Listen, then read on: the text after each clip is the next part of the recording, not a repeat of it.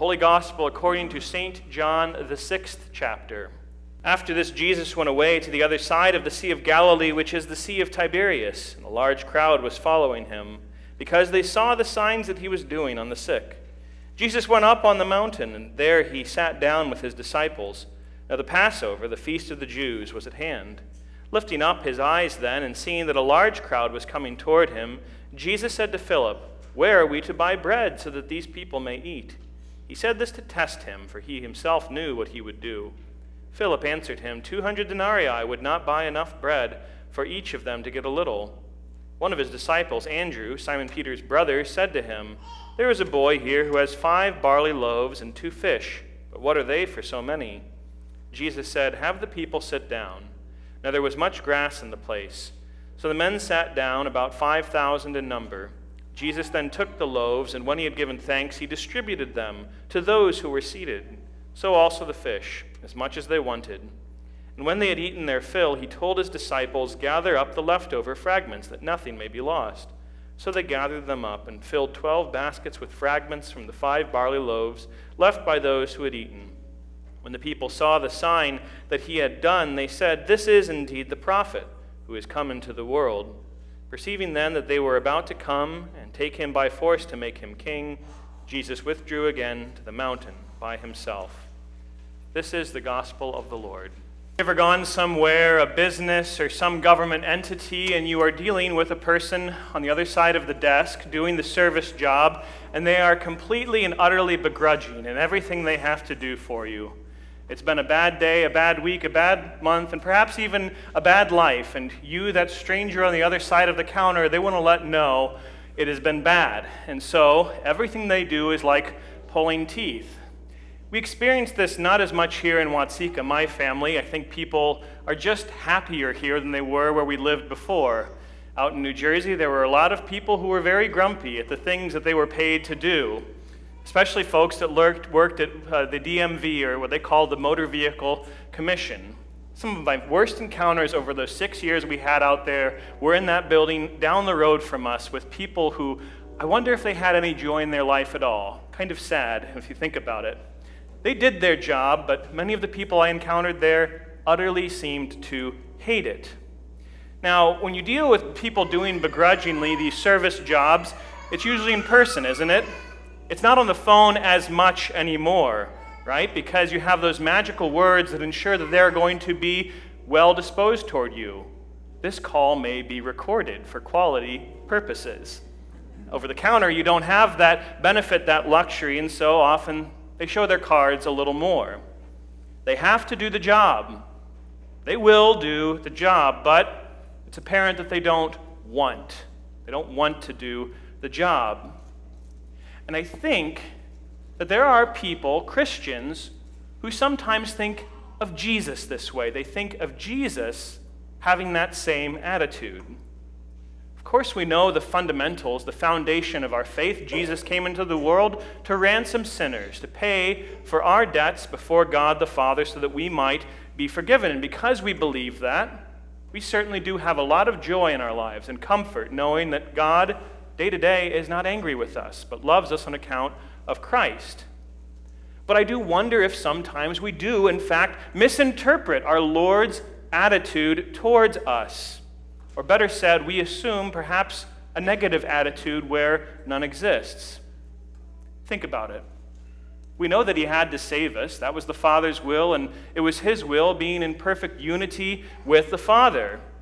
That was the main point of his incarnation. It's the main point of the Bible. It's why we are, in fact, Christians. And we know not just that Jesus will save us, but that he's already done it. Sins have been paid for. Promise given and promise believe is already cashed in as far as we are concerned. But I think the thing that we are tempted not to believe in our day to day lives is that anything on top of the saving part for Jesus to do for us is a bother to him an annoyance, perhaps even a burden. We pray to Him, ask Him for, in its various types, our daily bread, and think in our minds if we ask for it too much, He's going to say, Quit wasting my time. Prayer and supplication, coming to Him with all of our concerns. You're kidding me, right? You're a sinner. You know what I had to already do for you, and here you come, hat in hand, hand out, asking for something more. The things Christians sometimes get stuck thinking about Jesus, I think, is this that he doesn't want to help us. He's not happy, he's not glad to take care of our physical needs. Now, if this is a foreign concept to you, if this doesn't apply to you, you've never thought this way, that's great. But I think there is a fact that some of us need to hear this and need to think about this question and answer because we have had this attitude in our hearts about our Lord Jesus Christ. Maybe we've had those thoughts because it's actually how we would act if we were in that situation, right? It's what I would do or maybe even do do day to day on a basis when I'm put in that service position. We find ourselves willing, perhaps, to do the necessary, but no more on top of that. Maybe we think this way because it's an attitude that we've seen in other people, right? We have experienced those grumpy service job providers and it's so apparent that people do have this attitude when you ask them to do the thing that they're supposed to do, they'll do it, but not a little bit more, and they're going to make it difficult, you for, difficult for you to either get the thing or the little bit more. And you know what? I think it's fair to say. It probably would be my attitude if I was put in Jesus' position after having atoned for the sins of the world, and then people just keep coming to me time and again, asking for this, that, and the other? It would be me because, well, I'm a sinful human. And what do sinful humans do? We sin. we begrudgingly do the things that we have to do at best. Yes, it might be true for me. It might even be true for you, but thankfully, it's not true for Jesus. He is glad not just to save us, not just to love us enough to forgive our sins, but He's also glad to help us with the things that we need. And we know that about Jesus. We can be sure about that because of what we see in the rest of his ministry and the rest of the Gospels. The same Jesus who willingly bore his cross for you and for me and for the whole world also did this. He went around, leading up to that beautiful Good Friday, healing the sick. He went around dining with people that were not worthy to untie the straps of his sandals on a good day or a bad day. And he went around, as we heard in our gospel lesson today, feeding people who were too foolish and absent minded to even think about the lunch that they would need in a few hours. If his chief mission was to come into the world to atone for the sins of everyone and to save sinners, well, all this other stuff, the healing, the dining, the feeding, that sounds to me like going the extra mile and going it gladly. Maybe for us, it would be in going the extra mile if we were in his position. But the thing is, it's not even going the extra mile for him, for Jesus himself to do it. The love of God in Jesus Christ for you is not a bare minimum love. It's not a, well, what do I have to do? So I don't get fired, and then nothing more beyond that. It's not a love that puts on the coat before the shift even ends and starts looking towards the door. It's not a love that asks, What can I get away with? It's not a love that regifts things without a thought for the person and what they are and what they need. But it is a complete and a full love.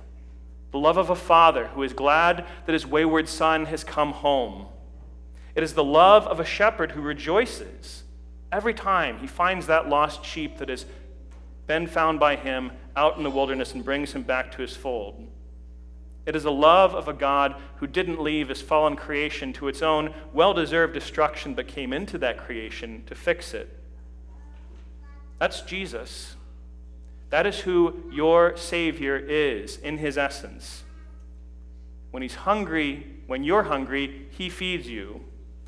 When you're thirsty, He gives you something to drink. When you're homeless, He gives you a home.